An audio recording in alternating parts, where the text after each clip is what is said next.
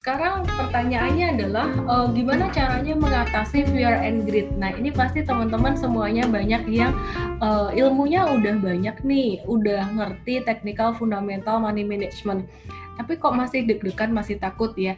Kalau misalkan belum punya ilmunya, deg-degan dan takut itu wajar ya. Tapi kalau udah punya ilmunya, kenapa masih deg-degan dan takut? Kita akan pelajari ya dan ini sangat menarik sekali.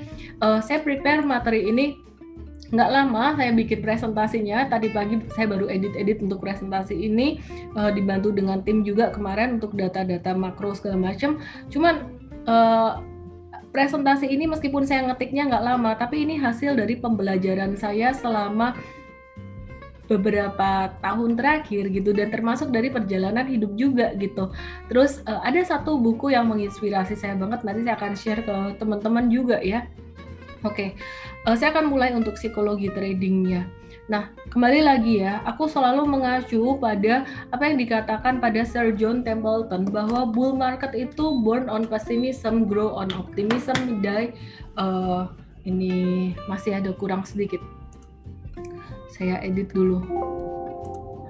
Bull market born on pessimism, grow on skepticism, mature on optimism and die on euphoria.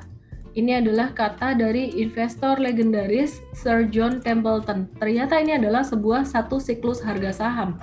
Ya, saya coba ceritakan ke teman-teman semuanya. Ini saya gambar lebih lengkap. Ini adalah uh, setengah dari siklus harga saham yang turun. Di sini terjadi denial. Ini terjadi pada bulan Februari akhir, uh, di awal Maret dan juga saya ingat sekali di tahun 2007 akhir uh, pasar saham mulai turun itu mulai banyak yang denial dan 2007 waktu itu saya termasuk yang denial. Kenapa? Karena cuan terus. Jadi denial ngomongnya adalah ah ini turun sebentar kali kemarin-kemarin juga gini kok nggak apa-apa nggak usah cut loss. Kemudian ternyata semakin turun. Waduh turunnya makin banyak gimana ya udah mulai nyangkut nih, mulai panik aduh mulai turun lagi panik udah deh udah deh cut loss aja deh cut loss rugi semuanya cut loss semua cut loss massal semakin turun marketnya dan ketika cut loss massal harga saham semakin turun lagi tuh kan? Bener kan untung kemarin cut loss gitu ya.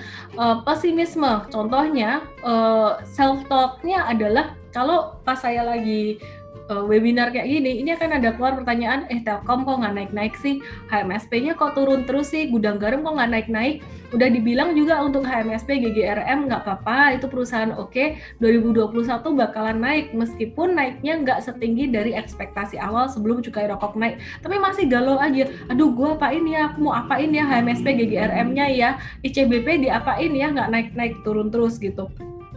Nah, ini adalah fase pesimisme. Biasanya di grafik, di grafik harga saham itu di bawah, posisinya di bawah banget gitu. Nah, kemudian kita lanjutkan lagi. Setelah di sini fase pesimisme di bawah, kemudian mulai naik dikit. Ini skeptisisme. Contohnya, masih bisa naik lagi nggak sih ini? Ah, aku jual dulu deh. Banyak yang saya bilang teman-teman investor hold keras, tapi udah mulai jual-jualan. Properti konstruksi baru turun dikit udah jual-jualan. Aku jual dulu deh, profit taking dulu, ntar takut turun lagi. Rausnya kok lambat ya? Masih bagus nggak sih? Masih bisa naik nggak sih? Saya kasih contoh ya. Ini benar-benar kejadian di sini. Nah, ini adalah uh, fase pesimis.